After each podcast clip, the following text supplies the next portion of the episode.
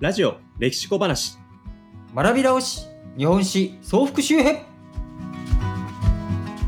この番組は日本史を学び直したいと思うすべてのリスナーのための番組です。苦手だった歴史を楽しみながら克服しましょう。このエピソードで学ぶこともはや戦後ではない見事な復興を成し遂げた日本。やがてその経済力は米国に次ぐ地位へと駆け上がります。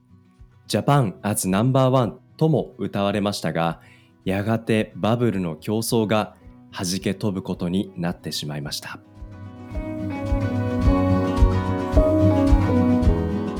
ラジ歴日本史総復習編34回やってまいりました。34回。前回は戦後日本の復興を見てきましたで戦争でも大きな、まあ、悲惨な状況を見てきた日本でしたしもうこの先は平和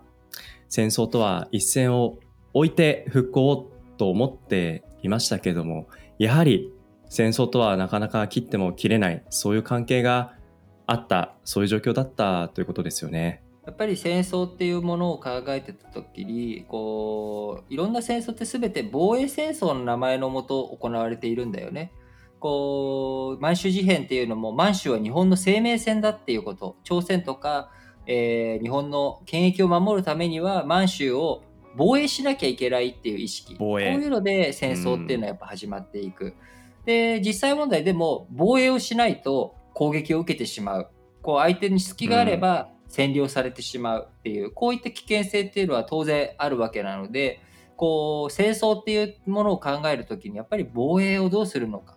軍備力を持って軍事力を持たないと身を守ることができないっていうことこれはやっぱりうんこう避けては通れないしあるいは日本自体が平和だったとしてもこう周りの国々で戦争があった時にじゃあ日本がそれはいとこう私は関係ありませんっていうことで生き延びていくわけにはいかないっていう、こういう状況があった。いかないですね。ではい。日本っていう国はその中でも僕らは恵まれたことに、えー軽武装で戦争を今までは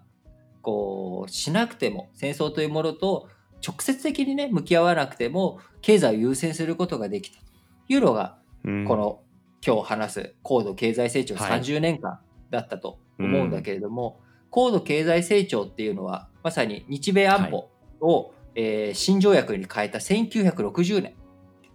この1960年。に池田内閣池田隼人の内閣が、えー打ち出した経済計画で1960年から10年かけて国民所得を倍増しますと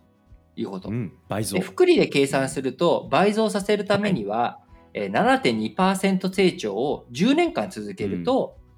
はい。10年間続けると倍増するわけよ。うん。これ72 7.2%。そう72を10で割ると7.2%で72を12で割ると6%、はいだから6%成長だと12年とか、うん。で毎月ねソッシーが6%ずつ成長すると、1年後には、うん。12ヶ月後には2倍のソッシーになってるっていうね、うんこういっ、たものになるわけなんですけれども、まあそれはちょっと余談でしかないんだけど、この10年間でやろうとした国民所得倍増計画は1967年。7年で達成することができて。7年間で達成。当初10年間だったですよね。それが7年前倒しでできてっていうことですごく日本がうん。高度経済成長を駆け上っていく、でここではね1964年には、えー東京オリンピックが開催されてたわけだし、うんこうすごく日本が国際社会の一員として伸びていくっていうこういった時代だったわけなんだよね。うんでこうじゃあそういうふうに日本が駆け上がっていった時に池田隼人内閣からこうバトンを受けた佐藤栄作内閣、えー安倍佐藤栄作。あ安倍元総理の大叔父にあたる佐藤栄作は1968年こう国民所得倍増計画を果たした次の年には小笠原諸島の返還をアメリカからうん実現させ、はい。最終的に1972年に沖縄が日本に復帰するとうん。いうことにつながっていくというわけで、こう非常にはい。あの日本という国がこう、本当の意味で独立をこう達成していく、沖縄を含めてね、はい日本が一つに戻っていったっていうこういった中にはやっぱ経済が強くなって。はい。ただその経済を日本が優先していく過程一方でじゃあどういうふうにねソッシーが冒頭でも言ってくれた軍隊、軍事力、防衛というものと向き合っていくのかっていうことについては、やはりアメリカ軍、はい。米軍というものの存在が大きく、で、この米軍の駐留っていうのが特に沖縄に集中しているっていう現状、うん。今現代にもまだ我々の課題として残っている。じゃあ沖縄から全部、部撤退してもらえばいいのかっていうと、そうすると、当然、うん。尖閣諸島の問題とか、いろんな、こう、日本の防衛を考える上で、非常に重要な課題っていうのがあり続けるわけなんだよね。で、その中国との関係で言ったら、やっうん。ぱり中国、台湾と日本、この関係は、1972年に日本は中国との国交、うん。中国、中華人民共和国との国交を正常化して、台湾とは断交するっていう流れになってはいたっていうことで、これもね、大きな変換点、うん転換点になっていっ転たわけなんだけれども。で、経済としては、日本ずーっと順調にやってきたんだけれども、1973年にはオイルショックはい。が起きてしまった。。うんまさに、ね、沖縄が日本に返還された1972年が一つの区切りとしてなのか、面白いことで、1973年にはオイルショックが起きて日本の経済がストップ、止まってこう、うん。経済成長が鈍化していくっていうことになっていくんだけどそこから再度ね、あの田中角栄さんとかが出てきてまああの日本の国土こう公共事業をどんどんどんどん良くしていこうっていうことでまた経済っていうのを伸ばしていく。でそう伸ばしていく過程の中ではいやオイルショックで世界中がこう経済苦しくなっていると。でその経済が苦しくなっている時に、えー先進諸国としてどういうことができるのかをみんなで集まって会議しようっていうのが、1975年のサミットが開催されていくんだけど、サミット。日本は最初からサミットのメンバーとして、こう、うん大国の一員として認められる経済大国の一員としてそのポジションをこうはい。確立していくっていうことで戦後30年、うん。1945年から30 30年。かけてうん。サミットのメンバーに、まあ、最初からねなっていくっていう地位ポジションを得ていくっていうこと。これやっぱはい。凄まじい復興のね駆け上り方、そうですよね。経済成長していったっていうことはあるんだけど、うん。ここでやっぱり忘れちゃいけないことっていうのは僕らは全部スクラップされた状態から再度30年間かけて作り上げていった、そこにはうん。やっぱりいろんなしがらみもない状態こう何もないところから一から作り直していったっていうところ。これがやっぱ経済成長していく上で非常に早かった、うんただ、うん。僕らは今もう作られてしまったものからさらに何かを作っていく、はい。変えていくっていう変革をしていくってなるとねこれやっぱベンチャー企業と大企業のスピードの差うん。にも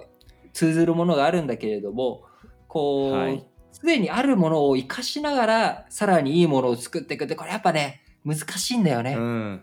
だからここかねらどういうふうにね。日本が成長していくのかっていうことを考えていかなきゃいけないっていう中で、はい。一つ大きい転換点になっていったのが日本は戦後ずっと、